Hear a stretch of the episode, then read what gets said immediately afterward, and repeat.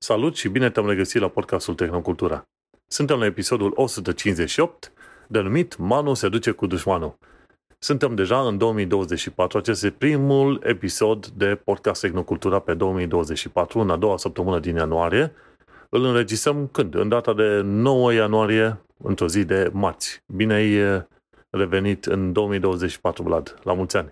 Salut! La mulți ani, la mulți ani ascultătorilor noștri care încă mai au răbdare cu noi după 158 de episoade și uh, să fie un an mai bun pentru toată lumea. Și eu zic la fel, să fie un an mai bun ca anul trecut.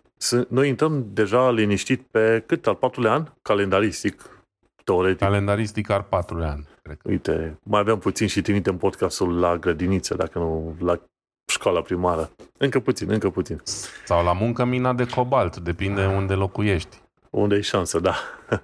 și așa că gazele tale, Vlad Bănică și Manuel Cheța te salută. Uite, subiectele principale sunt ChatGPT în mașină, AMD versus Nvidia, așteptări de la 2024, Cybertruck și programare la 50 de ani. Avem multe subiecte de discutat, dar o să o luăm puțin mai ușor, nu intrăm în foarte multe detalii cu subiectele de astăzi, dar cel puțin, știi cum e, au trecut câteva săptămâni sau cam strâns ceva idei și subiecte. Și vreau să te întreb, Vlad, ce, ce ai tu de povesti, să zicem, din, um, din ultimele câteva săptămâni, așa? Da, măi, a, a trecut mult timp. Uh, la sfârșitul anului trecut am fost quasi absent de la podcast. Am avut niște probleme de sănătate, n-a fost tocmai plăcut. Dar acum să zicem că mă simt mai bine și sper să țină ce în ce mai bine. Uh, ce să zic, am avut o lună lungă, uh, o lună pe care am petrecut o mare parte acasă în România, cu treburile aferente, cu diverse chestii legate de tehnologie, dar nu am nimic specific de povestit sau nimic așa, nu s-a întâmplat nimic interesant. Um, și ce să zic, um, stau așa și mă gândesc, de fapt, ce vreau eu să te întreb pe tine, mai degrabă, e ce așteptare ar trebui să avem noi de la 2024 în materie de tehnologie. În 2023, nu știu, nu s-a întâmplat cumva nimic remarcabil cu adevărat. Poate cea GPT a fost, de fapt, uh, bomba anului 2023.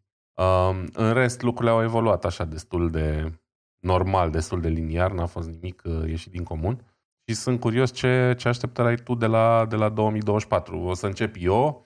Uh, eu mă aștept de la 2024 să vedem mai multe um, teste și mai multe informații concrete despre următoarea generație de baterii pentru mașini. Uh, e vorba de bateriile solid state. Deja au început din ce în ce mai multe zvonuri cu privire la diversi producători uh, din domeniu. Toyota ar fi unul dintre uh, cei care se laudă că ar fi foarte, foarte aproape de următorul, de un primul model cu baterie de următoare generație. Um, și asta mi se pare mie interesant, pentru că generația actuală de mașini cu baterie nu sunt foarte grozave, din multe motive pe care le-am toate numărat și aș putea să vorbesc mult despre ele. Dar uh, Solid State, tehnologia Solid State pare să promită ceva, cum să zic eu, ceva de dorit, da? Um, încărcare mult mai rapidă, um, dublarea autonomiei cu o încărcare, adică uh, autonomie de până la 1000 de kilometri sau poate chiar peste, o rezistență mai mare în timp și uh, risc mult mai mic de, de incendiu. Deci uh, doar avantaje, practic cel puțin la nivel declarativ, în momentul de față avem despre tehnologia asta nouă. Și asta e o chestie care mă interesează pe mine și de la care aștept să văd uh, ceva, orice, dar un semn bun anul ăsta. A, în cazul meu, la ce mă aștept pe anul ăsta, uite, în februarie va fi lansat Apple Vision Pro și ce mă aștept e nu să lanseze pe 3500 de dolari, ci chiar ceva mai ieftin, ca să enerveze puțin pe câțiva oameni, dar uh, tocmai Apple Vision Pro după ce este lansat, să vedem uh, Meta și alții care lansează, să zicem, uh, VR headset, puțin au destul de bune acum, dar puțin mai bune decât cele care sunt acum pe piață. Tocmai pentru că au, au un punct de referință, au, au uh, pe cineva cu care să se compare, ca să zic așa. Și atunci mă gândesc anul ăsta, da, Vision Pro, cum ar veni acel special, spatial computing de la Apple ca idee, și mă aștept să fie, să fie un uh, hit destul de bun, pe bune, dacă stau să mă gândesc chiar așa. La ce mai aștept eu pe anul ăsta, la altul, este să văd, uh, să zicem, monitoare AMOLED sau OLED, pardon, monitoare de gaming OLED, ceva mai accesibile. S-au prezentat și la CES tot felul de monitoare în asta OLED. Dar nu vorbim de IPS deja. Noi am trecut de nivelul ăla, suntem în punctul în care sunt s-au creat și monitoare OLED, AMOLED, 4K de gaming. Bineînțeles, nu-i tot una OLED cu AMOLED, dar ca să zic așa, te aștepta să ai o calitate mult mai bună a imaginii. Și eu mă gândesc pe partea de 2K, la monitoare de 2K să fie, să fie mult, mai, uh, mult mai accesibile, ca să zicem așa. Eu am un monitor IPS pe aici și atunci mă gândesc că poate, dacă vreau să schimb o calculator într-un viitor, să trec pe ceva pe OLED. O claritate a imaginii ceva mai bună. Și atunci cam uh, asta două, ce mă mai, mă mai aștept pe 2024 ar fi, de exemplu, Stalker 2, jocul, și la asta mă mai aștept. Nu tocmai din partea de tehnologie, dar totuși e pe acolo. Și, bineînțeles, ce mă aștept eu să văd cum e mai uh, competiția între Amazon și SpaceX pe transmisie de, uh, să zicem, internet prin intermediul sateliților. Da? E Starlink, care e super tare, mhm. dar și Amazon se, se bate cu Starlink pe acolo să transmite și internet. Și atunci să, să vedem cum, cum iese toată lupta asta. Și atunci mă gândesc că anul ăsta ar trebui să vedem și încă o ultimă chestie, o lansare sau cel puțin o aselenizare a unui modul pe lună. Mi se pare că la un moment dat a fost trimis, la un moment dat, însemnând recent, citeam o știre, a fost trimis un modul de o firmă privată ca să, ca să aselenizeze pe lună. Acum, vedem, aselenizeze pe lună e cam pleonaz, în fine. Să aselenizeze și s-ar putea să aibă probleme. Nu știu, dar anul ăsta chiar m-aș aștepta să văd un asemenea modul să fie pe acolo. O sondă, o, o chestie, ceva, aruncă un muc de țigare, să știm că s-a dus o firmă privată și a reușit să facă asta și nu mai trebuie să fie făcut de către guverne, știi? Cam, cam asta ar fi cele câteva puncte pentru 2024. Da, interesant. Nu m-am uh, gândit la atât de mult, din atât de multe unghiuri. Uh, uite, dacă tot ai menționat de jocul Stalker și dacă tot intrăm în tema gaming, uh, mi-am adus aminte că m-aș aștepta să aflu ceva anul ăsta despre următoarea generație de Nintendo Switch. Pentru că um, cam e timpul. Uh, Nintendo Switch e deja destul de bătrân, a ieșit în 2017, sunt șapte ani, cam asta e, cam asta e genera, o generație de console. Mai mult decât atât, era depășit tehnologic de când s-a lansat, dar cu mult uh, talent din partea programatorilor, uite că au reușit să facă din țânțara măsar și să dea o consolă decentă.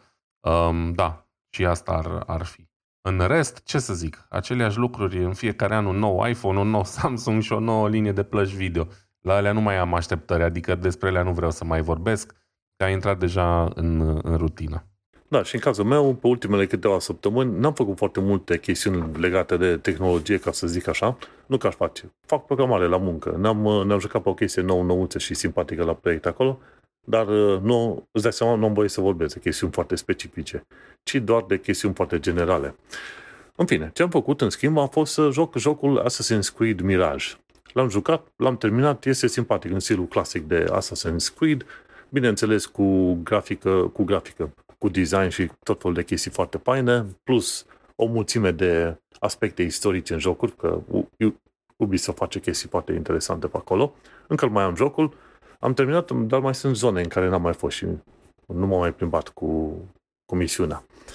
Și atunci, păinuți, cine are chef de petrecut câteva zeci de ore plimbându-se pe acolo prin vechiul Bagdad și de acolo-acolo și să fure oamenii pe bandă rulantă și să uh, urmărească tot felul de dușmani să-i înjunghe de la înălțime, de ce nu? Assassin's Creed Mirage merge. E ca o...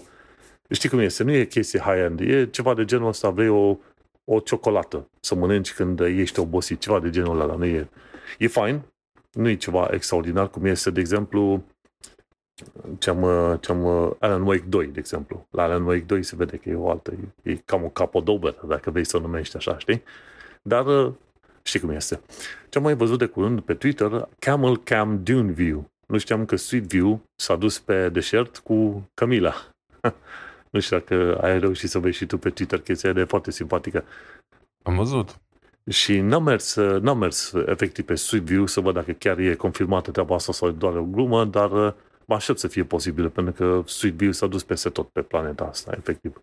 Nu e o glumă și e doar um, o modalitate de a atinge țelul de a avea uh, Street View pe tot mapamond umanul. Să știi că în Delta Dunării, de exemplu, dacă cauți, la fel cum, e, cum apare treaba aia cu Camila uh, în deșert, în Delta Dunării au fost cu o căruță. și sunt imagini de Street View din căruță în delta Dunării. Și cred că nu doar acolo. Dar uh, ca idee, oamenii au folosit metode alternative de transport acolo unde nu s-a putut uh, pătrunde cu mașina și asta e foarte ok până la urmă. Da, pe delta Dunării cu un cal putere. Foarte bună treaba. Da. Și pe mai departe, chiar mă uitam de curând cu partenera mea pe ghișeul.ro, ea își plătește niște impozite pe acolo și e super tare că, mie îmi pare că este destul de modern și vreau să pomenesc și eu. Știi că noi mai avem obicei să pomenim de lucruri sau chestiuni din România, așa. Și ghișeul.ro mi s-a părut destul de modern, să-ți plătești online uh, niște plăți, ai totul centralizat într-un loc acolo, că ai niște taxe de la NAV, ba pe impozite, ba pe alte chestii, chiar uh, mi s-a părut uh, simpatic de cum a evoluat proiectul ăsta cu ghișeul.ro. Nu știu dacă tu ai avut experiență cu el, dar cel puțin de la distanță, mie mi s-a părut simpatic. Da, am folosit și folosesc și eu platforma Ghișeul. Um, este o chestie foarte utilă, evident, e loc de mai bine, mult loc de mai bine. Um, cum să zic, noi suntem din Brașov, tu vorbești acum de taxe și impozite în Brașov. Din păcate, nu toate uh, localitățile lucrează cu platforma Ghișeul. Um, noi avem un apartament în Râșnov, care e la, 20, la 12 km de Brașov, și, de exemplu, cei din Râșnov nu lucrează cu ghișeul.ro. Și atunci, ca să-mi plătesc taxele, trebuie teoretic să merg pe site-ul primăriei care nu merge absolut niciodată. Apropo, primăria Râșnov, dacă n-ar mai exista mâine, nici n-ar ști lumea, efectiv. Deci nu se întâmplă nimic, nu iese nimic bun de acolo, primarul e complet dezinteresat, nimeni nu face nimic, site-ul ăla de luni de zile nu merge. A fost în diferite stadii de nemers. La un moment dat nici nu puteai să accesezi, acum poți să accesezi, dar nu poți să dai click pe nimic. Dar ca idee, ce vreau să spun, ghișeu.ro e o idee foarte bună. Din păcate, multe localități nu lucrează cu ghișeu.ro. Și atunci să zicem că oameni din orașe precum Brașovul sunt privilegiați în, în direcția asta. Din punctul meu de vedere, dacă platforma ar fi națională și competentă, ar trebui să fie obligate toate localitățile, măcar la nivel de, de, de oraș în sus, da? dacă nu sat și comună, deși ele ar trebui să fie mai ușor de implementat, că sunt mai mici, automat loc, uh, locuitori mai puțini, informație mai puțină, da? Ar trebui ca fiecare uh, unitate teritorială să poată să permită plata de dări pe, pe ghișeu.ro. Nu ar trebui să existe diverse metode sau diferite metode. Ar trebui să fie unitar la capitolul ăsta. Există... De anul ăsta începe o așa zisă reformă digitală, a început nebunia cu e-factura, în fine, tot felul de, de uh, porcării de genul ăsta și sper ca lucrurile să se ducă într-o direcție bună mai rapid, pentru că e mult prea lent, se întâmplă mult prea lent lucrurile. Există serviciu gen direct debit, adică să-ți ia din salariu din, uh, dintr-un cont anume sau de pe card odată pe an să plătești impozit automat fără chestie? Mi se pare că la ghișeul nu avea o opțiune asta. Nu. Cred că în administrația publică în România nu există nicăieri chestia asta. Există cumva la privați, gen telefonie mobilă, uh, utilități și așa mai departe, se poate, dar cel puțin Brașov plus ghișeu și ce mai știu eu, nu există posibilitate de direct debit. Și o spun iarăși cu tristețe, o spun, că nici n-aș avea încredere să fac direct, direct debit la nicio instituție a statului român. da, pentru că aici am, am nici nu știu ce, ce contam sau ce am de făcut pentru primăria Consiliului Local aici, unde plătesc eu taxele locale pentru um, aici în Londra, pentru că odată ce m-am înscris la ei pe acolo, am semnat pentru direct debit și și-au plătesc cât? Vreo 250 de lire pe lună, destul de mult oricum, să știi. Dar tot fel de servicii le plătesc prin direct debit. Eu tot ce trebuie să am grijă e ca în cont să existe bani și cam atât. Și m-am învățat cu stilul ăsta. În um, Europa, sau mai bine zis în Uniunea Europeană, există uh, un așa numit mandat SEPA. SEPA înseamnă Single Euro Payments Area și e uh, format din mai multe țări din Uniunea Europeană. Um, teoretic și România face parte din sistemul ăsta, dar n-am auzit pe nimeni să știe ce e SEPA, dar în Germania cam toată lumea. E fix echivalentul direct debit. Um, îți faci, uh, îți bagi banul acolo, semnezi, bineînțeles, pe hârtie că e Germania, trebuie să mai trimiți o scrisorică cu o semnătură undeva și um, practic îți face direct debit la orice, de la impozit la ce vrei tu. Uite, recent am înmatriculat o mașină, nu știu dacă am menționat despre ea la podcast, că mi-am luat o Dacia clasică, o Dacia 1310 din 1986. Parcă era vorba Un... să ne zici că la, la da. o vreme cândva. Acum pot să zic că am, uh, o am în garaj și am și înmatriculat-o. Mi-am cumpărat pentru a-mi satisface hobby-ul meu bolnav cu mașinile, un old-timer, cum îi zice, dar o mașină istorică. Și ce mașină istorică mai potrivită ar fi fost decât o Dacia 1310? Din același an ca mine, din 86, în fine, povestea e mai lungă în partea uh, la care vreau să, să ajung acum este că am fost să o înmatriculez chiar la ce zi azi e marți, ieri am fost, um, ieri dimineață, pe lângă faptul că totul a durat literalmente 15 minute pe ceas din momentul în care am ajuns la ghișeu și până am plecat cu numerele printate la sub braț, 15 minute a durat.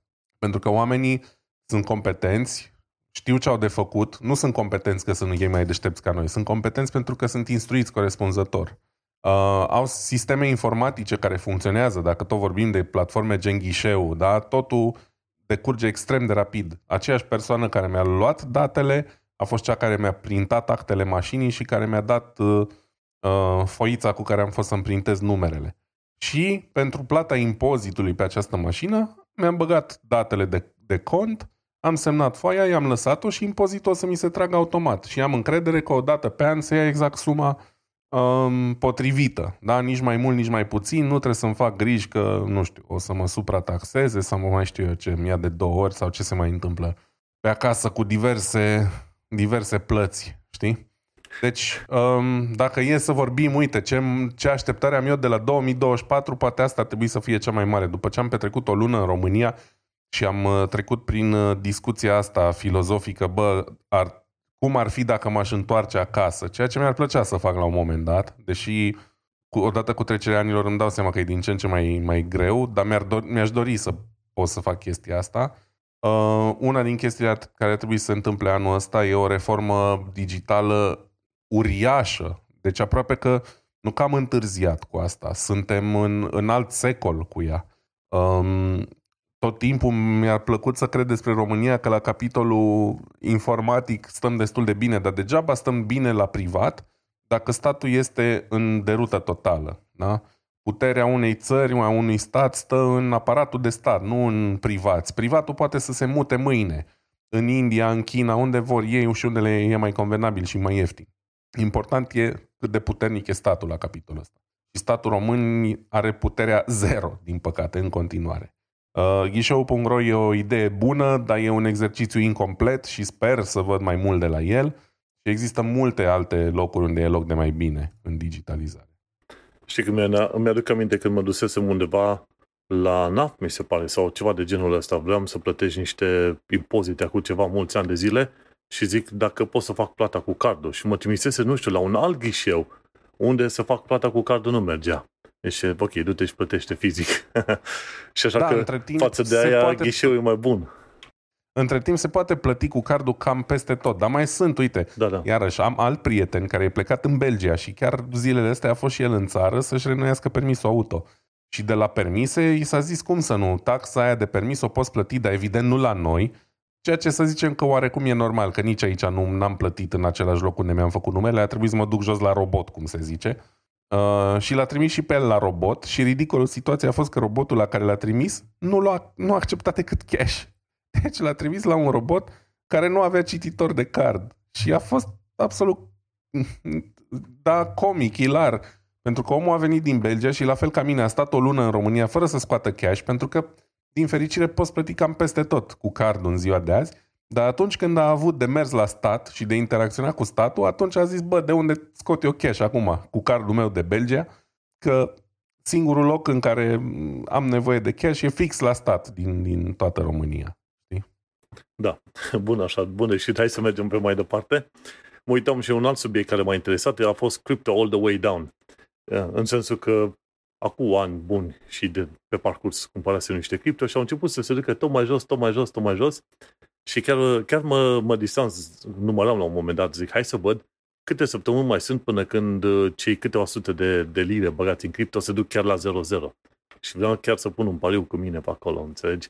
Și tot eu văd pe oameni, da, bagă-te în uh, investiții în asta, în cripto, stânga, dreapta și zic, mă, lasă.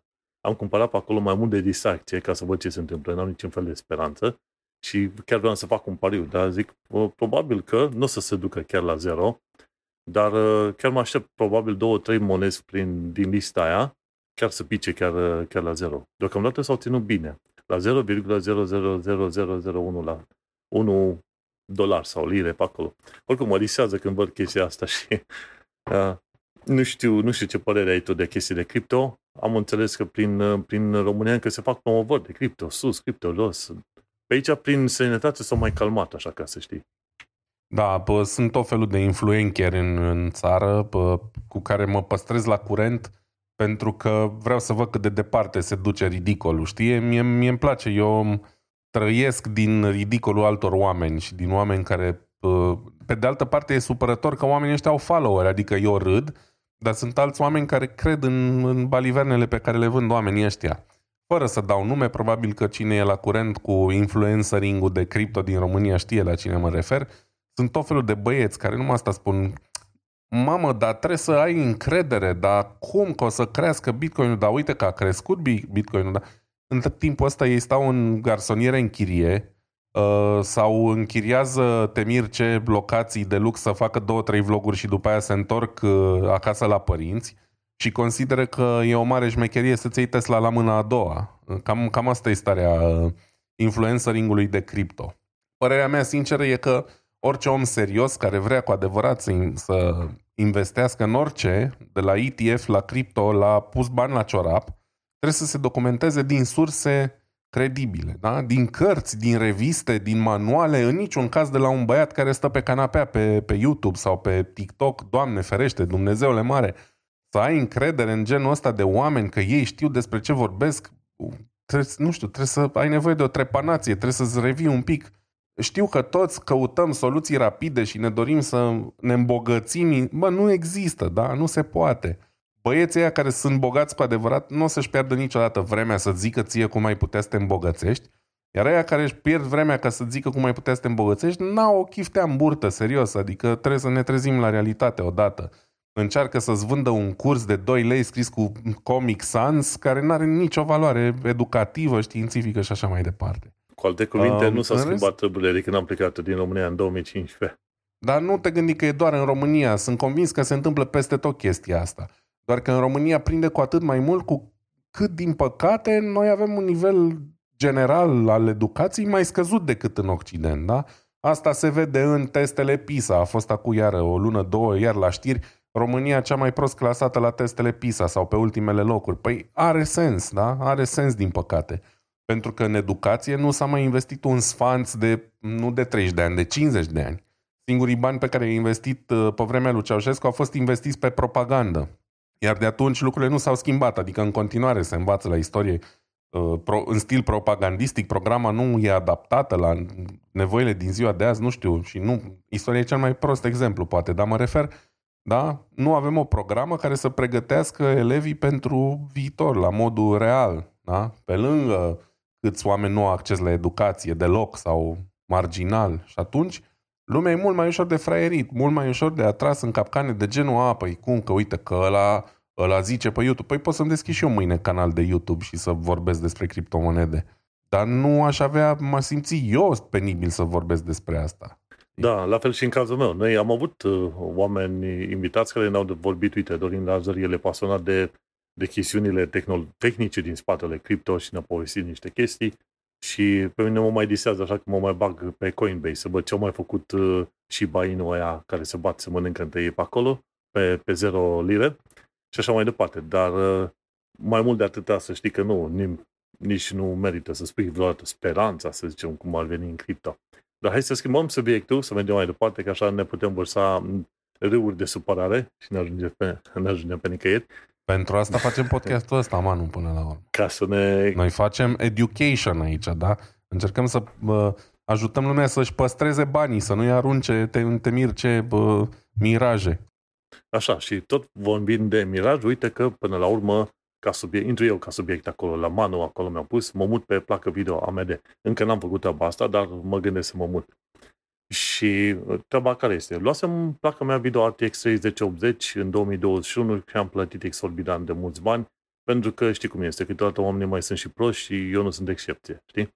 Plătisem vreo 1100 de lire, de lire, da? O enormitate de bani. Acum, placa RTX 3080 e cam undeva între 600 și 1100 de lire, în funcție de provider și alte chestii de genul ăsta. Dar o să vând placa asta și sper să obțin măcar jumătate dacă am baftă, dacă nu, cum e norocul. Și singurul motiv pentru care luasem până la urmă chestiile astea RTX, știi, 20, 70, 30, 80, ray tracing. Dar când am jucat câteva jocuri și am vrut să folosesc ray tracing și eu să mă bucur de el pe acolo, a ieșit destul de prost, mai ales că erau artefacte, cum zic ei, artefacte, umbre din alea care merg aiurea, pixel care se plimbă și dansează aiurea pe acolo. Trebuie să te duci la fiecare setare să, să o dai atât de jos în ray tracing încât la un moment dat zici, știi ce, parcă nu mai are rostul. Și am descoperit că în ultimele câteva jocuri, dezactivând ray tracing, am, mi-a plăcut ce am văzut, a fost mișto, nu m-a, nu m-a speriat, umbrele, luminile au fost chiar ok, știi cum e, varianta clasică raster. Deci, uh, cu ocazia asta, am descoperit că pot să joc jocul foarte bine fără ray tracing, fără să mă pasioneze, să impresioneze extraordinar de tare. Am un coleg la muncă care și-a luat un 40, RTX 4090, care este uh, cică super tare, merge liniștit și chiar merge ray tracing pe ăla aproape bine la toate setările. Aproape bine la toate setările. E și o problemă de optimizare în, în jocuri, bineînțeles. Și omul a jucat uh, Alan Wake și cu ray tracing. Și ăla nu este un joc pe care vrea să-l joci cu, cu ray tracing sau cu lumină dimmed sau dat încet, știi, în cameră. nu vrei așa ceva. Dar în fine, ideea este că uh, de la 4 RTX, RTX, cum îi zice, 4090 încolo, da? O să zici că te bucuri de ray tracing. Până acolo parcă nu mai e doar uh, așa. Poate, poate dacă ai baftă, înțelegi? Și așa că m-am hotărât anul ăsta, când și cum pot, o să vând placa asta video. Ideea este că eu am o placă video de la Palit. Și problema e că placa asta video efectiv urlă, urlă. Deci are trei ventilatoare relativ micuțe, și când are de tras puțin mai tare în jocuri, face o gălăgie enormă de poți să auzi în camera vecină, ca să zicem așa. Și m-am uitat dacă este problemă cu airflow-ul la mine în uh, carcasă. Până la urmă am deschis carcasa cu totul ca să fie suficient de mult aer, tot la fel, gălăgie enorm de mare, zici cam rachetă.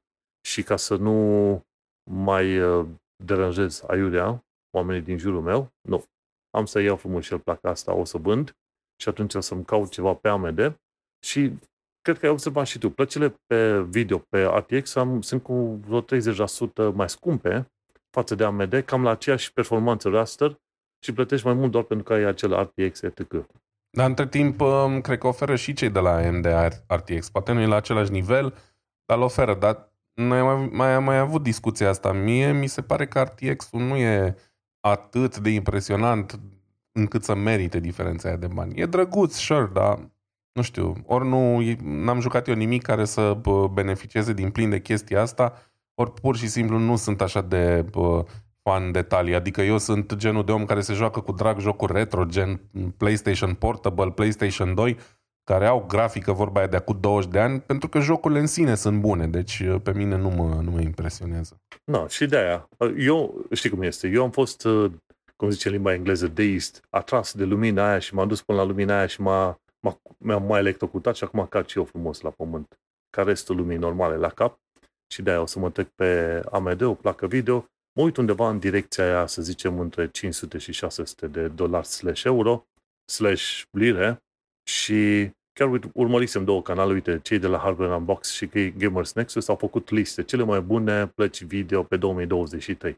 Și chiar discutau și de AMD și AMD cel puțin la partea de raster, e aproape la același nivel cu Nvidia, dar la un preț cât 20-30% mai ieftin. Oricum, AMD mai au și ei nesimțirea aia. De exemplu, au AMD RX 7900 XTX, deci au și ăștia niște numere, nume ciudate la plăci video, care 7900 XTX este vreo 900 de dolari, pe când te duci la 7900 XT, e cu vreo 200 de dolari mai, mai ieftin.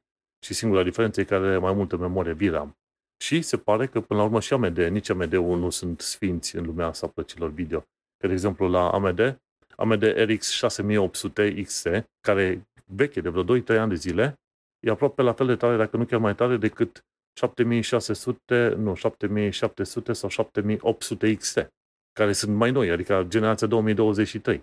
Și atunci e, e acolo, o să, când o să caut și o să-mi aleg o placă video, o să fie suficient de, de interesant de văzut ce o să fac.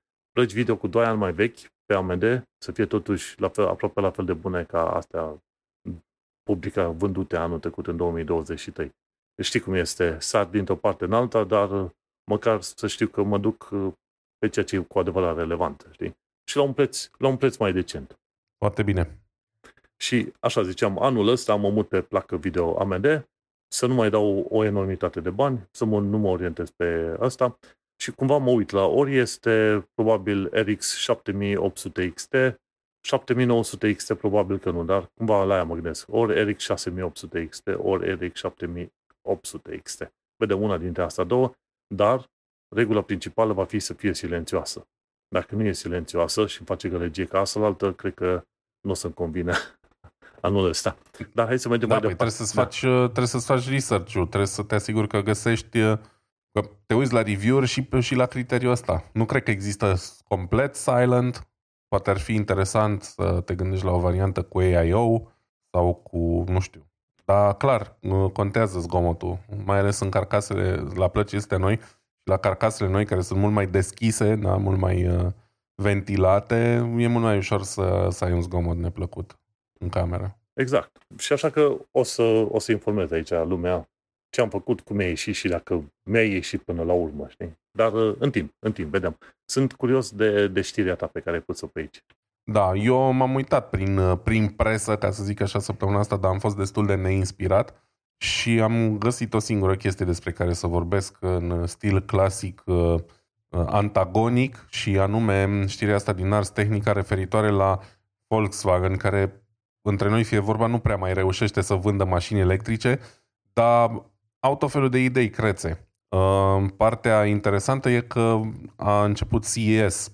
De obicei eram destul de la curent cu chestia asta, dar cumva a devenit până și CES-ul atât de neinteresant, cred, încât nu se mai popularizează atât de mult sau nu mă, se mai vorbește cu surle și trâmbițe. Știi cum, uh, da, nu s-a vorbit chiar așa de mult ca în alte dăți, că m-am uitat și pe cele 200 și de surse pe care le-am în feed, li s-a pomenit cât ceva de uh-huh. CES în câteva locuri, dar nu așa de mult. Dar să știi că parcă o dată în viață, așa ca, ca scop în viața, să mă ajute și la un CS, măcar o dată în viață. Cam atât.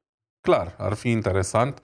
Uh, nu zic nu, uh, Doamne ferește. Până la urmă, CS-ul e acolo pentru a ne um, afișa cele mai noi tehnologii de consumer. Asta și înseamnă, da? Consumer Electronics Show. Deci acolo ar trebui să vedem tehnologii uh, direcționate către consumator care urmează să apară pe piață.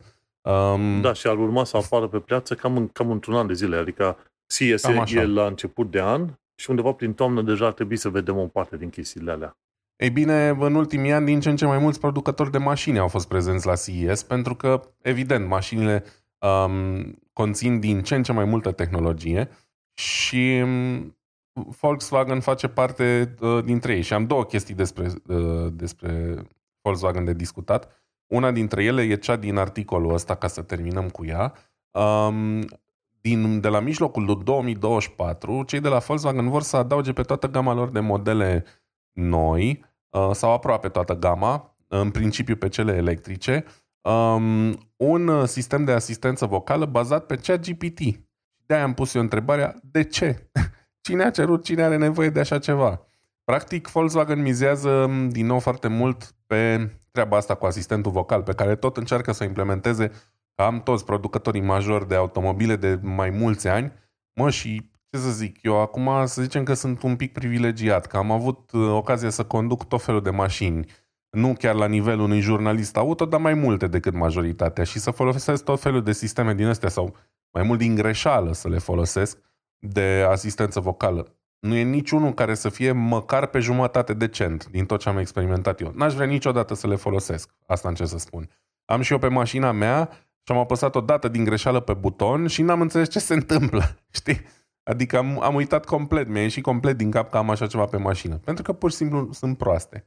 Și da, știm cu toții, cea GPT, wow, ce tare, l-am folosit și eu, am încercat să scriu scripturi cu el și, și pare, da, mult mai avansat, să zicem. Cu toate astea, nu cred că ceea ce își dorește un conducător auto de la mașină e un asistent vocal. Cel puțin din experiența mea. Um, cred că e mult mai simplu și ce ne dorim cu toții, și acum ajung la punctul 2 cu chestia asta, ne dorim să putem să controlăm mașina folosind niște butoane fizice. Um, unul dintre primele articole, sau de fapt, cred că chiar primul articol pe care l-am scris eu pentru Tehnocultura după ce am început noi podcastul ăsta a fost în 2020, cred, da? Uh, când aveam în posesie un frumos Golf 8, care era ultimul răcnet atunci, adică era destul de recent apărut, era un model nou și așa mai departe. Golf 8 a fost unul din primele modele de la orice producător, dar mai ales de la Volkswagen, care a mizat agresiv pe treaba cu renunțat la butoane fizice și folosirea suprafețelor tactile. Am fost probabil unul din primii, dacă nu primul blogger care a scris despre chestia asta, cu siguranță primul în limba română. Um, asta mă face să mă simt mândru pentru că în ultimul an de zile au apărut multe articole de la mari outleturi de presă auto, de la Haggerty până la mulți, mulți, care se plâng de același lucru. Și eu nu sunt nimeni pe lume, but I called it first, ca să zic așa. Dar ideea e că tot pushback-ul ăsta a dus într-adevăr la faptul că uh, ăștia de la Volkswagen se reîntorc la butoane fizice. Și dacă se întorc Volkswagen, se vor întoarce și mulți alții. E Pentru că așa, au da. înțeles, da. Da, au înțeles din feedback-ul tuturor că e o idee proastă să, să scoți butoanele fizice de pe mașini. Oamenii au nevoie să interacționeze. Noi avem pe lângă simțul văzului, auzului, mirosului și simțul tactil și ecranele tactile nu oferă simț tactil, culmea, nu? Deși se numesc tactile. tactile. În schimb, butoanele te ajută să faci mult mai bine și mai repede și mai ușor ce ai nevoie în mașină. Mult mai repede decât să zici Hello Aida, cum ar trebui să zici în noul Volkswagen, să aștepți să-ți răspundă Aida și să-i spui dăm te rog căldura în mașină 2 grade mai sus. Păi dacă am robinetul ăla, am întins mâna, pac, am făcut așa și într-o fracțiune de secundă am obținut ce mi-am dorit. De aia mi se pare mie că integrarea asta cu asistenți vocali în mașină nu e ce ne dorim noi. Singurul lucru unde ar putea fi cu adevărat util poate ar fi când navighezi undeva și să nu mai pierzi vremea să tastezi o adresă și așa mai departe. Da. Exact la aia mă gândeam Scuze. și eu. Zic, arată-mi da. direcția, să ai și un, uh, un proiector pe partea interioară a barbizului, să zici, ok, arată-mi, arată-mi pe hartă unde să mă duc, vreau să ajung la, nu știu, molul X. Și atunci chiar ar ajuta sau eventual să zică ceva de genul ce temperatură e acum, ce vreme sau alte, alte chestiuni așa simpluțe sau pentru care tu ar trebui cumva să stai să te bagi pe telefon. Deci chestii care te-ar ține departe de telefon, să zicem, să trimiți un SMS sau să faci un apel, ar, ar ajuta în punctele respective. Dar mă îndoiesc că cei de la Volkswagen au integrat așa ceva pe acolo. Mai nu sunt anti, nu vreau să-i înțeles greșit. Sunt doar sceptic că dacă până acum nu uh, și-a dorit și nu a folosit mai nimeni asistent vocal în mașină, faptul că ei vor folosi GPT va schimba ceva. Sunt mult mai convins că un impact mult mai mare o are reintroducerea butoanelor fizice, pentru că e mult mai rapid și mai simplu să apeși de două ori. Asta cu băgat adresa în navigație, într-adevăr. Un um, asistent vocal foarte competent ar putea să-ți ușureze treaba.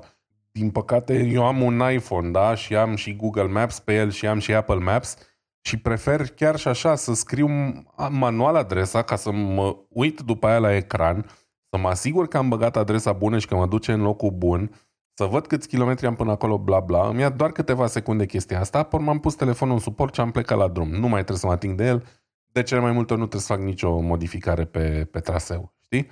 Și de asta, nu, parcă, parcă nu-ți vine să ai încredere că te înțelegi ce i-ai spus, poate înțelege, ai un accent dubios, că nu te aștept să funcționeze în toate limbile. Știi? Bine, iarăși eu vorbesc de cazul nostru. Ei, ok, se referă la piața lor dominantă, America și sau China, pentru care fac uh, sistemele astea cât se poate de bine. Dar, ce vreau eu să mai spun referitor la asta, ok, ChatGPT AI e super, tot e perfect. Ar trebui să fie o variantă offline de ChatGPT. Pentru că ghiște când conduci, și mai ales când conduci la viteze de autostradă, de multe ori pierzi semnalul sau te găsești în zone fără internet și așa mai departe. Și dacă depinzi de internet pentru interacțiunile astea, iarăși devine inutil. Știi? Deci um, sunt în continuare multe necunoscute și sună mai mult a exercițiu de marketing. Am mai băgat keyword-ul ChatGPT asociat cu Volkswagen și ne așteptăm să ne crească asta cumva. Exact. Păi luăm ra- hârtie gradele. igienică. Știi cum este? Luăm hârtie igienică cu chat GPT și punem iconița aia acolo. Cum Da, era, da, da. mai știi, când era? Acum vreo trei ani de zile, cred că era marea asta nebunie cu IoT, Internet of Things. Trebuia să Mhm. ai IoT orice, ușa, s- frigiderul să-ți raporteze câte ouă mai sunt în el, să comanzi repede un nou dero prin Amazon, orice fel de chestie, să ai IoT în, în wc pe wc după wc în papuci, pe lângă papuci, oriunde. Și acum la fel e cu chat GPT. Îți dai seama, îți, îți dau o felie de pâine, mai ai și un chat chat GPT. Nu contează ce e ăla. și așa, cam, e, e cam exercițiu așa, de marketing. Cam așa da. miroase chestia asta. Exact așa miroase chestia asta. Și eu sunt all for progres, mai ales în domeniul automotiv. Lucrez în domeniul automotiv. Nu-mi doresc decât să se facă mașini mai bune, mai performante, mai nu știu ce. Bă, dar toate chestiile astea nu sunt în direcția potrivită. Adică pur și simplu nu cred că și le dorește nimeni cu adevărat. Sunt doar niște exerciții de marketing. Oamenii își doresc o mașină fiabilă, decent de rapidă, confortabilă și cu butoane. Literalmente, astea sunt patru chestii pe Și care și le uita doresc să, oamenii. uite că pe lângă asta ce zici tu, uita să, să zic o, o anumită chestie. Pentru 2024 ce aș vrea să văd și ce mi s-ar părea interesant, robotaxi. Tesla Uh-huh. ei fac un AI training și ei mizează puternic pe faptul că vor reuși la un moment dat să facă mașinile Tesla să acționeze ca un fel de robotaxi. Autonome să se ducă din punctul A în punctul B și s- cu uh, video AI pe care îl trăinuiesc ăștia la Tesla, pe cât, cred că e vorba de miliarde de ore de video deocamdată, de filme, de filmări, ei chiar vor să ajungă pe direcția aia. Și dacă stai să te uiți bine la, la ce face nenea Elonie Muscă, e posibil să reușească să o scoată la capăt cu robotaxi. Și asta era o altă chestie pentru 2024 în care ai și AI-ul inclus, în care ar fi ceva mai verosibilă pe final de 2024 să o vezi întâmplându-se. Că deja sunt tot fel de chestii. Robotaxi, sta, uitați să mai adaug. Dar, ok, hai să mai discutăm. Trec la următorul subiect al meu. Feature Crunch. Și Feature Crunch mi se pare că este un site de știri relativ pozitive. Știi, E, e foarte ușor să găsești un milion de știri negative pe acolo, să te sperie, să te bage în mormânt. Dar ce mi-a plăcut la ăștia, ci că au 66 de știri bune pe 2023. Nu, nu, nu vezi prea des chestii de genul ăsta. Și mi-a plăcut. Și la partea de clean energy au câteva subiecte și vreau, vreau să aduc doar în surpriză, în surpriză? Nu, în, în aducerea minte pentru 2023 niște chestiuni bune. Și anume este vorba de faptul că, uite, în uh, 2023 teoretic ar fi trebuit să instaleze vreo 413 gi- uh, gigawatts de panouri solare. Și că cu 58% mai, la sută mai mult decât în 2022. Deci cam asta s-a fost, a fost făcut. Și în 2022 au fost instalați cu 42% mai mult decât 2021. Îți dai seama, deci să se, să se mărească capacitatea asta de solară la fiecare 50 de, la fiecare an cu 50%, ceea ce înseamnă foarte mult. Ci că în 2024 e posibil ca în China, de exemplu, o altă știre, tot din, uh, din uh, sursa asta, ci că să scadă emisiile de carbon. Îți dai seama, printre cei mai mari, uh, să zicem, uh, generatori de dioxid de carbon a fost uh, în ultima perioadă, în ultimele decenii, cine? China și India, nu? Pentru că Mhm. vor să se transforme în fabrica planetei și tocmai de aia. Și atunci vor, uh, China va reduce emisiile de carbon în 2024 chiar uh, puternic. Ce mai vedem iarăși foarte interesant, ci că Europa a reușit să, uh, să se apropie de timeline-ul de decarbonizare. Și atunci vedem, a, asta nu știu cumva dacă n-a fost și o problemă cu războiul din Ucraina, că am, că am eu legătură cu chestia aia, înțelegi?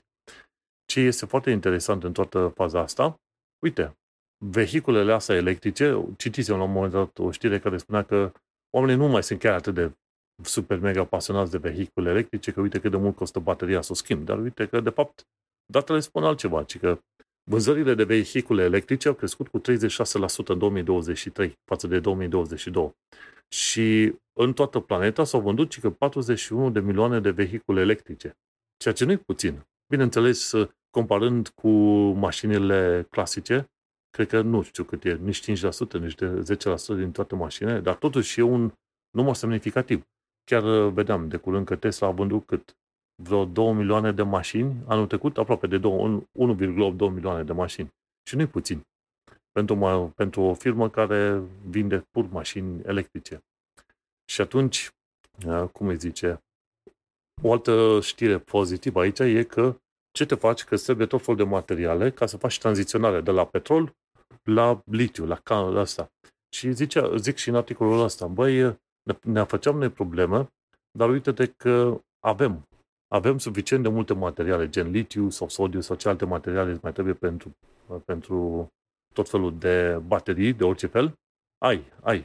Și consumul de, de exemplu, de, de litiu, cupru, cobalt și alte minerale, care ar fi necesar pe, până până 2040, ar fi de 28 de tone. Și că consumul ăsta de 28 de milioane de tone până prin 2040 ar ajuta la reducerea, să zicem, uh, la reducerea temperaturii cu 2, 2 grade. Temperaturii uh, medii pe tot globul, da? cu 2 grade, când este vorba de, de schimbările astea climaterice. 28 de milioane de tone. Pe când combustibilul fosil uh, e consumat mult mai mult. De exemplu, 4,2 miliarde de tone a consumat în 2022 numai China. Ok? Și uh, chiar la, vorbeau la un moment dat 8 miliarde de tone de cărbune s-au folosit în toată lumea. 8 miliarde, da? Și e vorba de litiu și alte materiale din astea pentru mașini electrice, de exemplu, 28 de milioane de tone. nu e puțin, dar e mult mai puțin decât miliardele de tone folosite de, de către, cum îi zice, petrol, cărbune și așa, și așa mai departe. Și cam uh, și ce mai aflat e că BYD, firma asta chineză, a devenit numărul 1 la crearea de mașini electrice din lume. Și apoi îți dai seama, cu un guvern, cu o entitate ca guvernul chinez în spate și cu o populație de cât 1,5 miliarde de locuitori în China, fiind favorizați cumva acolo, îți dai seama. Plus să nu uităm că BYD vinde mașini destul de ieftine, că 12.000 de dolari, pe când Tesla au intrat pe, pe partea mai scumpă, 60.000, nu? Ceva de genul ăsta. Oricum și tehnica celor de la Tesla era prima oară să facă mașini mai scumpe și după aia de acolo să genereze mașini tot mai ieftine, tot mai ieftine pentru diverse clase de utilizatori. Și cam asta, ei, ei se mențin conform planului. Scopul lor nu era să facă multe deodată, ci să îmbunătățească în proces și pe aia să mai, uh, cum îi zice, să, să meargă către mase mai încolo. Și mai sunt mai multe știri pe aici, dacă ești uh, cine și cum este interesat, dar uh, cam aia mă interesa pe mine cu Clean Energy. Băi, mergem pe drumul pozitiv. Pe lângă multe știri negative pe care le-am văzut în lumea asta, uite, noi suntem pe drumul pozitiv cu, cu partea asta, cu electrificare și cu Clean Energy. Și cam atât cu chestia asta, cu feature crunch. Bun. E bine, eu nu mai am alte subiecte. tu le-ai pus pe toate, dar o să te las să-ți, um, să-ți tragi um, sufletul puțin. O să vorbesc, dacă tot ai uh, deschis subiectul ăsta cu, cu materialele și cu resursele, despre o carte pe care o ascult acum. Um, pentru că, deși și eu mi-aș dori să avem numai vești bune, nu e totul chiar așa de roz și treaba asta cu, cu resursele e una din cele mai puțin roz chestii. Um, cartea se numește Cobalt Red. Cobalt Red. Nu știu dacă e tradusă și în limba română. E scrisă de un american de origine indiană, Siddharth Kara îl cheamă și este despre industria exploatării de cobalt din Congo. Um, ce pot să zic, nu vreau să dau prea multe spoilere, ideea e că oamenii care fac chestia asta și care extrag resursa asta și probabil că asta e valabil pentru multe alte tipuri de resurse, sunt practic sclavi. Și știu că ne place de multe ori sintagma sclav moderni. Ei nu sunt sclavi moderni, ei sunt doar sclavi. Sclav modern suntem noi, eu și tu, care lucrăm la corporație pe un salariu mai mult decât decent, care avem tot ce ne-am putea dori, dar toți suntem nemulțumiți din vari motive, da? Uh, oamenii ăștia sunt sclavi pe bune, ei uh, lucrează cu mâna, lucrează fete tinere, minore, cu copii în spate, uh, l-a scos pietre din pământ, l-a spălat noroaie cu puțin minereu în ele și așa mai departe. Um, totul sub protecția statului congolez, din păcate, și tacit cu susținerea marilor corporații din domeniu, da? marile companii care consumă cobaltul ăsta um, din domeniul producției de telefoane mobile sau de baterii pentru telefoane mobile, din domeniul producției pentru baterii auto și așa mai departe. Practic e un lanț care pornește de la niște oameni extrem de exploatați și care n-au nicio șansă să facă altceva vreodată pentru că tot sistemul e împotriva lor și se ajunge la uh, consumatorul final care își cumpără Tesla sau iPhone sau ce vrei tu și zice, mamă ce fain e și Tesla și Apple și uh, Alphabet și cine mai vrei tu zic, a, păi noi lucrăm, uh, noi facem pași pentru îmbunătățirea condițiilor. Ei, de fapt, nici nu știu sau poate știu, dar pur și simplu închid ochii la ce se întâmplă. îmi dau seama că poate ar fi greu sau imposibil să se facă lucrurile astea altfel la, cu aceleași costuri. Pe de altă parte, nu cred că ar fi. Pentru că dacă stăm să ne gândim câte șpăci se dau, cât de bogați sunt oamenii care conduc businessurile astea, dacă oamenii ăștia ar fi tratați decent, ca niște mineri normali, da? care oricum e o muncă grea, dar să aibă condiții decente și echipament și să nu mai trebuiască să facă chestia asta cu copii în spate la 14 ani, poate că ar, aș fi mai optimist și eu în privința asta. Știi? Sună bine, wow, am găsit resurse, wow, ce baterii faine facem, dar oamenii ăștia mor, literalmente mor acolo și n-au nicio șansă la o viață mai bună pentru ca noi să ne bucurăm de chestiile astea.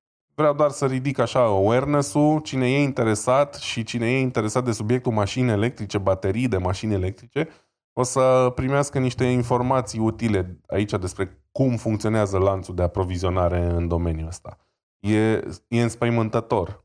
E o carte, e genul de carte care chiar și atunci când îți merge rău și crezi, mamă, ce, nu știu, a, m-am certat cu o babă în autobuz, ce nasoală e viața mea. Când citești ce, prin ce trec oamenii ăștia, îți, îți dai seama brusc că n-ai vrea niciodată să fii în locul lor și că viața noastră cu bune și cu rele este infinit peste ce, ce se întâmplă acolo. Cred că aici trebuie să facem totuși una sau două informări sau ceva de genul ăsta, să nu uităm că lucrurile astea, dacă se întâmplă și se întâmplă, da, sunt și datorită guvernului acolo, implicării slash neimplicării corupției guvernului local. Am spus e o chestie deja, politică, da. chestie politică și aia trebuie scoasă în evidență, dar bineînțeles, dacă, dacă nu se face presiune din lumea vestică către firme, ca mai apoi firmele în sine să aibă un comportament mai, mai bun, atunci e, ar fi o problemă. De bine că se, se face un awareness și presiune pe linia asta.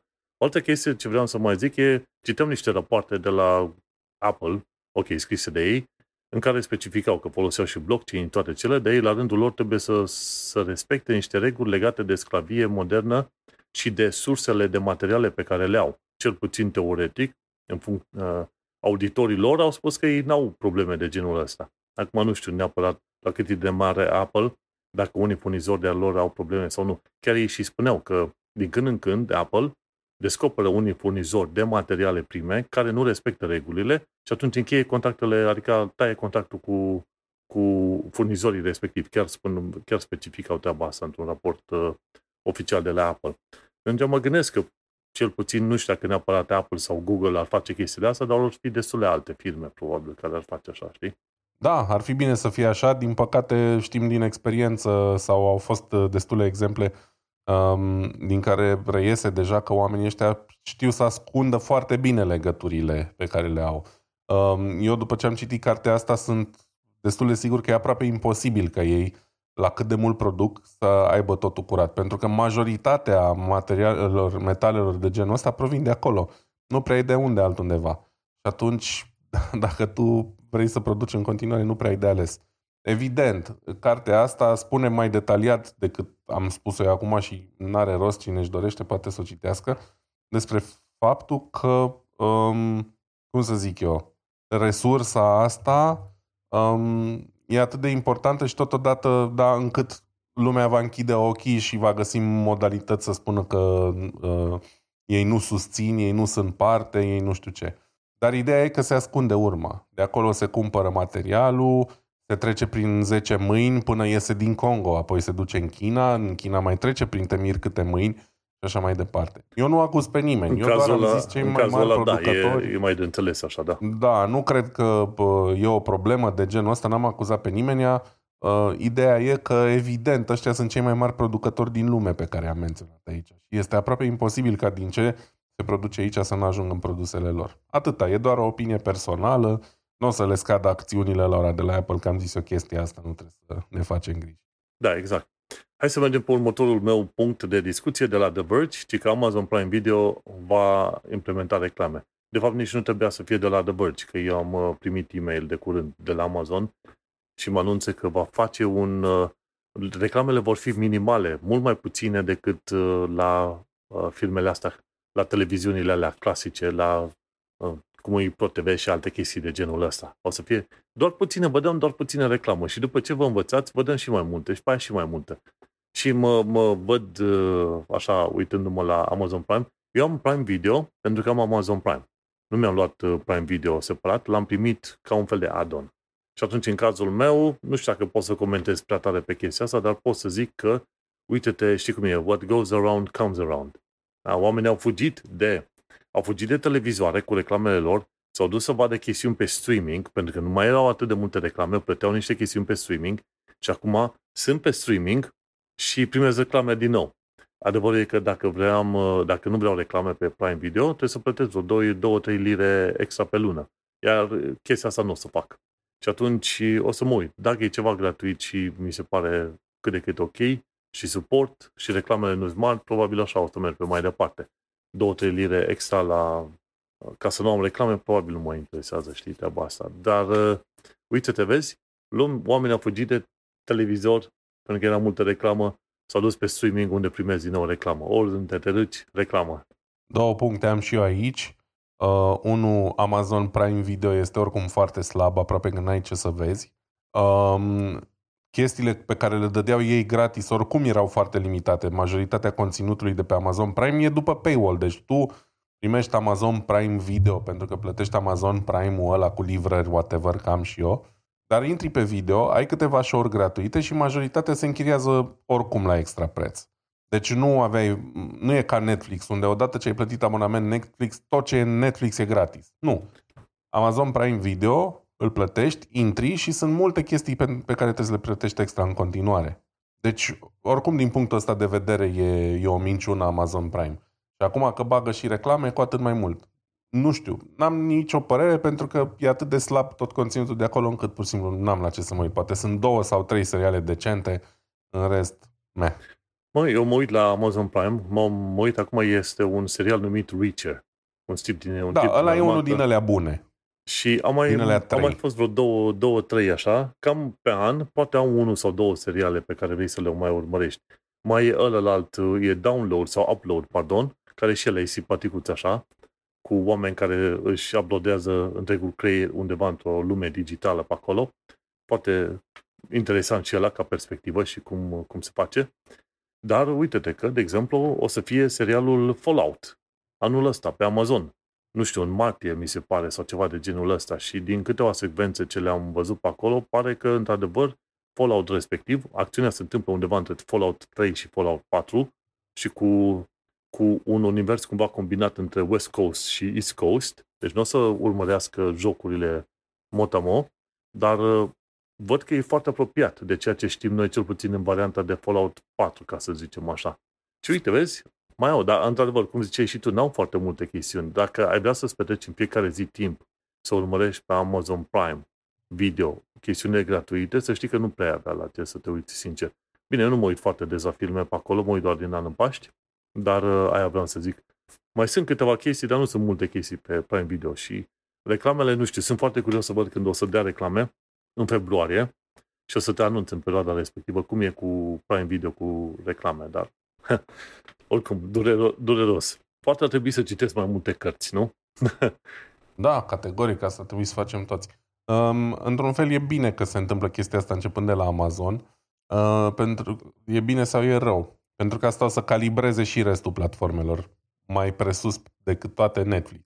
Știi? Și așa o să-și dea și ei seama dacă e rost să facă o chestie din asta sau nu. De fapt, ei fac. Am impresia că există uh, price plan-ul ăla care nu e universal, dar e disponibil în câteva țări decât 3 dolari sau 4 dolari, ceva de genul cu reclame. Deci există ceva, o chestie de genul. Dar 3 dolari sau 4 dolari e acceptabil.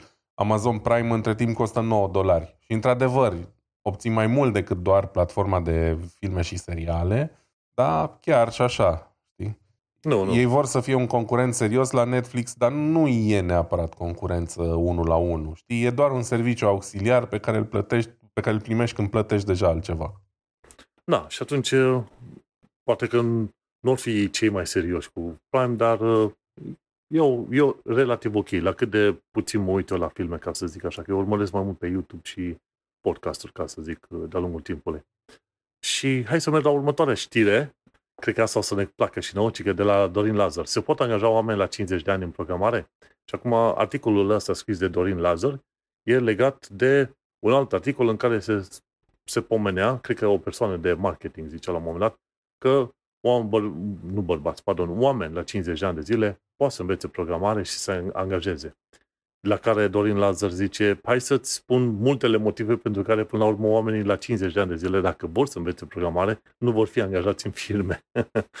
și e, e foarte interesant de văzut așa perspectiva asta și adevărul e că cred că și aici prin vest. Și în vest e situația aia, să zicem, la 50 de ani de zile tu vrei să schimbi macazul, să schimbi cariera, să te duci într-un alt domeniu și nu e, nu e tocmai așa de ușor ca să treci în noul domeniu.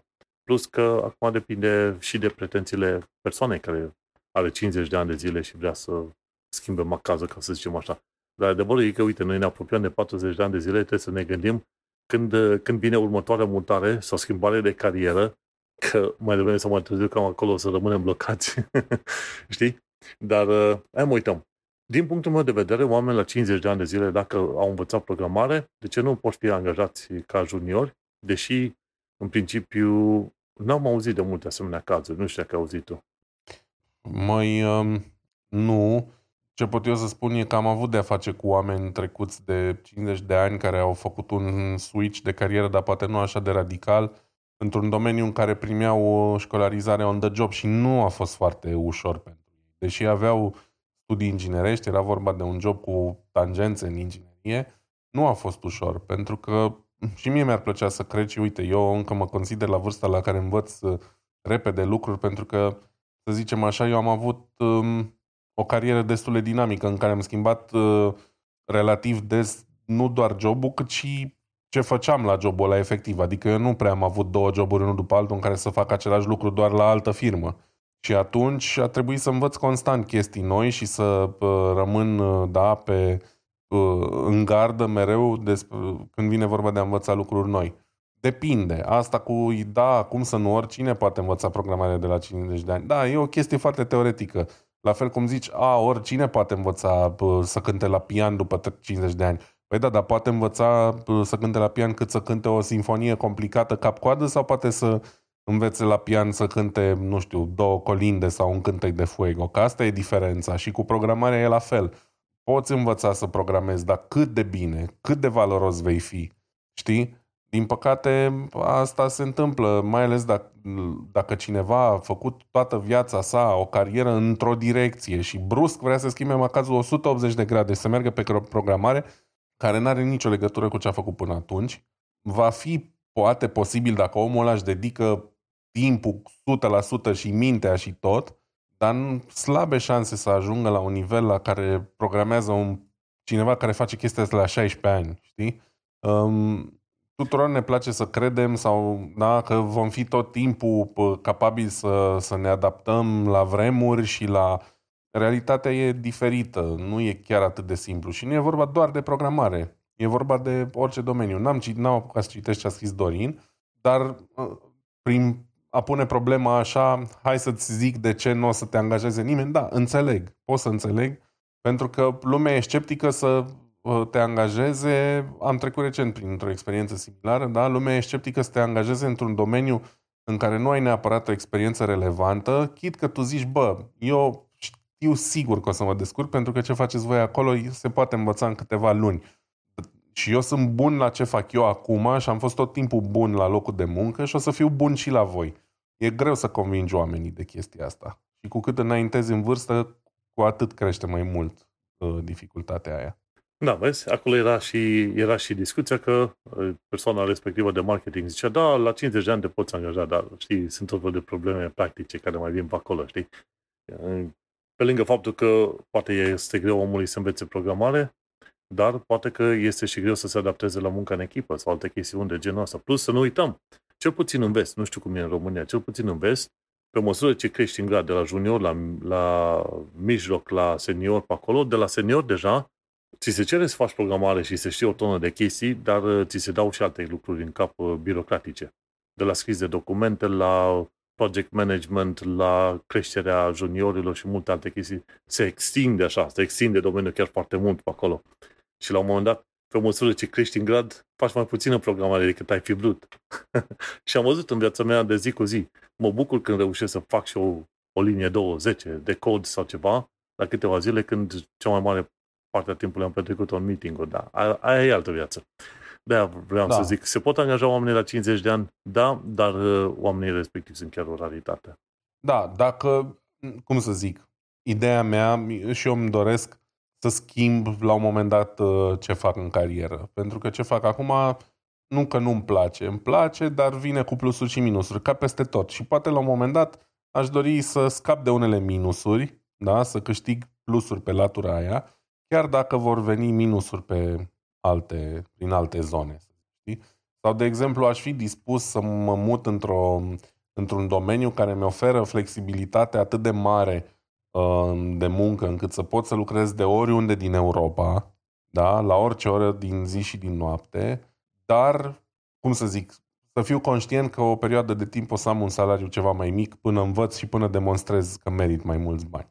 Um, ce vreau să spun e că oricine poate să încerce să facă o schimbare în carieră la orice vârstă dacă crede că asta e ceea ce e bine pentru el. Dar, uh, da, la un moment dat probabil că nu, nu merită, da? Trebuie să te gândești că oriunde te duci uh, vei, vei fi întâmpinat sau vei întâmpina și probleme. Da, e perfect uh, valabil. Citeam o statistică undeva că oamenii în epoca noastră schimbă cariera de vreo 3 până la 5 ori într-o viață și fiecare schimbare de carieră înseamnă și câteva schimburi de joburi de la o firmă la alta. Și atunci te poți pomeni că schimbă oamenii de 3-5 ori cariera și numărul de joburi ar fi 10-15, la 10-15 poate chiar mai multe firme în viața asta. Deci trebuie să fii destul de dinamic în epoca noastră. Nu mai merge să te angajezi undeva și să stai 20 de ani de zile acolo. Um, mai e un singur aspect pe care vreau să-l mai dezbat. Contează foarte mult despre ce țară vorbim. Pentru că eu am ghinionul, să zicem așa, să fiu în Germania, acum unde o schimbare de carieră e mai degrabă privită cu scepticism. Um, sunt destul de mulți oameni care își doresc să facă asta, ca peste tot în lume, da? La un moment dat în viață zici, bă, m-am plictisit sau vreau să încerc altceva sau mi-am dorit să fac toată viața asta, acum e momentul. Aici e privit extrem de sceptic uh, un comportament de genul ăsta. În locuri precum Statele Unite, ți se dă o șansă de cele mai multe ori, da? Dacă ești băiat simpatic, bă, cineva te va lăsa să încerci. Um, nu peste tot și nu tot timpul, nu în medicină sau în chirurgie, dar înțelegi ce vreau să spun. Poate și în Marea Britanie e la fel, da? Um, depinde cine face studiile astea, știi? Că nu peste tot și nu în orice loc din lume e la fel de bine văzută o schimbare radicală de carieră. Aici, în continuare, există mulți oameni care fac același lucru de când au ieșit din facultate și până ies la pensie. Foarte mulți, probabil majoritatea. Știi? Ceea ce în multe alte locuri din lume nu prea se mai întâmplă. Da, eu am avut, cred că vreo trei schimbări de carieră până acum și ar urma destul de curând a patra. Deci merg, merg pe drumul cel bun. Hai să mergem la următorul subiect. De la Top Gear am văzut un documentar de ăsta de vreo 40 de minute, cum este la plimbare cu Cybertruck. Știi că au început să bânde Cybertruck anul trecut la final. Și nu știam că Cybertruck are, efectiv, uh, folosește uh, foițe de oțel. Eu credeam că e aluminiu, toată chestia aia, cea, cum arată acolo. Nu și uitat termenul ăla de caroseria, da? Eu credeam că e din aluminiu sau ceva. Nu, e din oțel. Și ci că oțelul ăla trebuie înclinat la un anumit grad, într-un anumit, uh, cu niște aparate speciale, că nu merge oricum. Și ci care vreo 3 tone, lung de vreo 6 metri. Și ce m-a interesat să văd, ok, cum cum uh, se mișcă oamenii cu Cybertruck la plimbare pe acolo și chiar uh, ziceau, dacă mergi la viteză mică și vrei să faci o, o întoarcere în uh, U, ci că roțile din spate se, se rotesc în, contra, în contrasens. Se rotesc, se, se înclină în contrasens, ca să zicem așa, ca să faci curba mult mai ușor. Și ziceau, la viteză mare, la viteză mari, roțile din față și ele din spate se fac paralele așa ca să poți să depășești repede, știi? Să faci manevre foarte rapide. Și ziceau la un moment dat, mai nu se, Cybertruck nu se comportă ca un uh, camion, ca, ca, o, ca o camionetă din aia, ci mai degrabă ca o mașină chiar sport, ca să zicem așa. Și s-au disat oamenii pe acolo și, într-adevăr, mi-a plăcut să urmăresc așa materialul ăla și ziceau că este și uh, în materie de protecție, la NCAP, ce vrei tu pe acolo, este destul de bine cotat și bineînțeles americanii sunt foarte pregătiți să dea banii acolo, o tonă de bani pe un Cybertruck și toată lumea e nebunită. Ziceau ăștia, că zicea la un moment dat, băi, locuiesc într-un oraș unde oamenii au Ferrari. Nu s-au uitat după Ferrari pe cât s-au uitat după Cybertruck-ul meu. Și e interesant, știi că dacă vrei să aduci viitorul, trebuie să-l construiești și să arate ca în viitor. Și într-adevăr, cine are timp și dacă ai și tu chef și timp, De ce nu? Uite-te la ăștia ce au prezentat uh, filmulețul respectiv cu Cybertruck.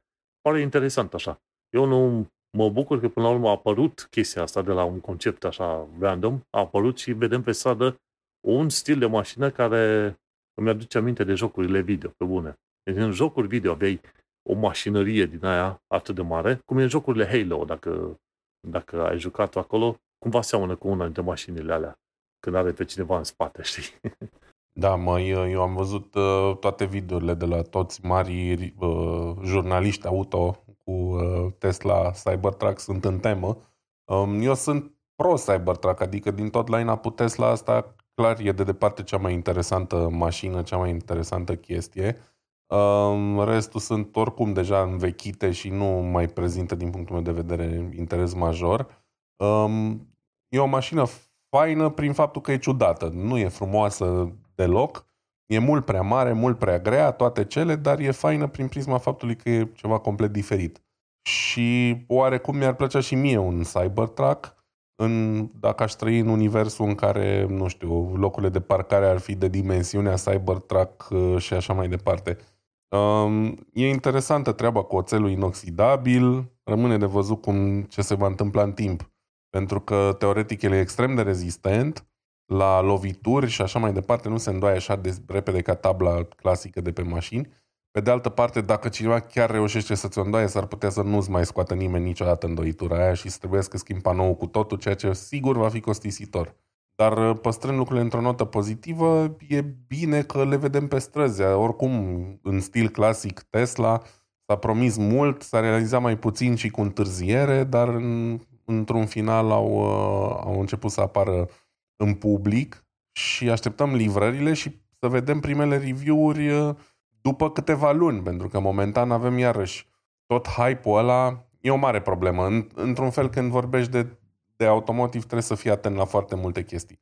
E un, e un mare hype generat de toți reviewerii ăștia, cărora 99% dintre ei le e frică să spună și problemele pe care le văd cu mașina. Pentru că S-a ajuns la modul, bă, dacă zici de rău de mașina noastră, nu te mai invită producătorul la următoarea lansare, știi? Și e un șantaj din ăsta în care toată lumea are numai cuvinte de bine de zis. Hai să stăm să vedem și review-urile uh, celor care le-au plătit și le-au cumpărat. Per total, evident îmi doresc să meargă bine mașina pentru că e mișto și pentru că piața avea nevoie așa de un șoc din ăsta, știi? Uh, dacă stai și te uiți în piața acum și ești interesat de piața auto, pur și simplu 80% din mașinile mainstream și de preț normal, să zicem, pentru clasa medie din Occident, da? pur și simplu nu, nu, nu le mai diferențiază nimic. Sunt uniforme, sunt toate la fel.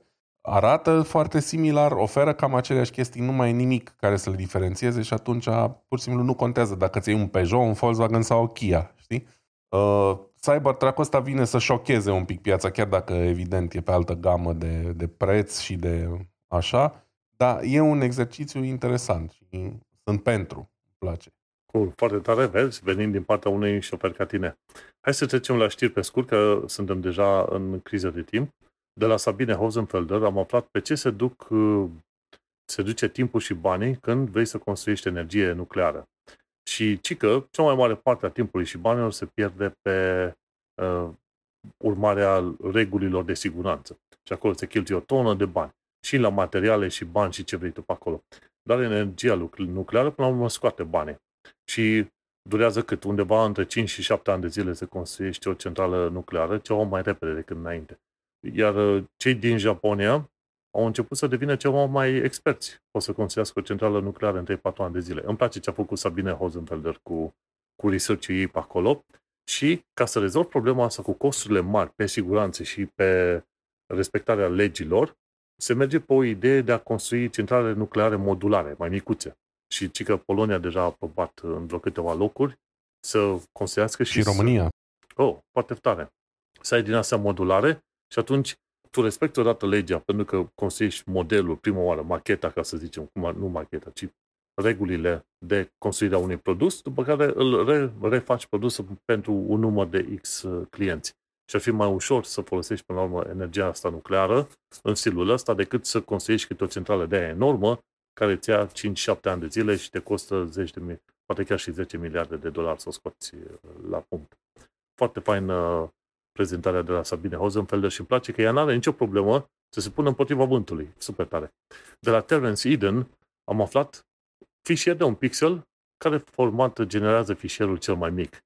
Și uite, ci că cel mai mic este QoE. QoE, deci asta este un fișier de un pixel care ocupă doar 23 de, de bytes. Iar uh, BM, uh, bitmap-urile ocupă un singur pixel 126 de bytes. Uh, nu înseamnă foarte, foarte mult 126 de bytes în epoca noastră, dar uh, uite-te că există tot felul de, de tipuri de fișiere. Nu știam că există JXL sau QoE. Știam de WebP. WebP este promovat foarte puternic de către Google. Că vrei să downloadezi niște imagini de pe, de pe Google Search sau ceva, o să vezi că sunt în WebP și nu toate le văd. Și JPG, pardon, uh, JPG-ul e destul de aproape de BMP și mai e Aviful, care e mai, e mai, uh, cum îi zice, frate, e mai mare, ca să zicem așa. Dar m-a interesat. E o chestie așa de, de nerding, dacă nu altceva. Știi? De la Computer World am aflat că UK, Curtea Supremă a UK, a stabilit că un AI nu poate primi drept de autor sau brevete. Ceea ce mi se pare normal, pentru că în momentul de față AI-ul, tot ce înseamnă cu ghilimele AI, este doar un tool. Nu are conștiință de sine, nu are inteligență reală și alte chestii. Chiar dacă ar fi, de fapt, poți să are, poate să aibă inteligență reală, pentru că, de exemplu, dacă citești cartea scrisă de Max Techmark, Life 3.0, o să-ți dai seama că, până la urmă, e posibil să obții inteligență reală și totuși să n-ai, să n-ai uh, inteligență reală artificială și totuși să n-ai uh, conștiință de sine. O chestia asta cu brevete și dreptul de autor trebuie oferite unor entități care au conștiință de sine. Da? Și în momentul de față, AI nu este în punctul respectiv în care să zici că oferi niște brevete de, de, sau drept, dreptul de autor. Dar vezi, discuția asta cam mai apare o dată sau de două ori pe an, că careva vrea să își pună AI-ul lui să fie, ce știu, cu brevete. Și, nu, de la Tom Hardware aflu că, până la urmă, Intel primește piese pentru crearea de chipuri în procesul High-NA EUV, uh, Extreme UV.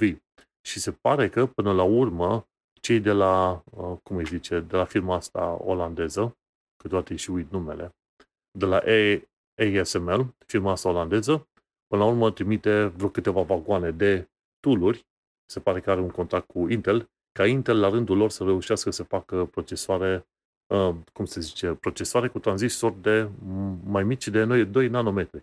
Eu credeam că până la urmă Intel glumește, că ei vor să se ducă mai jos de 2, 2 nanometri, dar se pare că nu. Se, și-au au avut banii să plătească către ASML pentru tool respective. Și teoretic, după figura asta, probabil din 2025 încolo, o să fie ASML și Intel, care au tehnologia asta în lume, două firme diferite. Și mă, mă și mire că până la urmă le-ar fi convenit olandezilor să fie unici în lume. Mi se pare că și chinezii vor să prindă din urmă, dar va mai dura câțiva ani de zile până ajung la procesul ăsta de fabricație. Dar, oricum, e bun. Dacă există mai multe surse, de ce nu? E posibil ca să avem uh, procesoare mai bune și mai ieftine pe viitor. Și cam, uh, cam atât am avut cu știrile pe scurt. Uite-ne la A fost final. ceva, am fost nevorbiți, vezi? Uite, mai ales eu care am lipsit atâta timp. Da, avem, am avem avut, subiecte, uh, chiar dacă nu... Am avut multe păreri. și multe păreri, exact, știi? Dar uite-te, bine te-am regăsit un nou an, la mulți ani tuturor ascultătorilor, iar noi o să ne mai auzim în episodul viitor. Ce să zic, succes! Numai bine, ne pa, pa. auzim. Pa!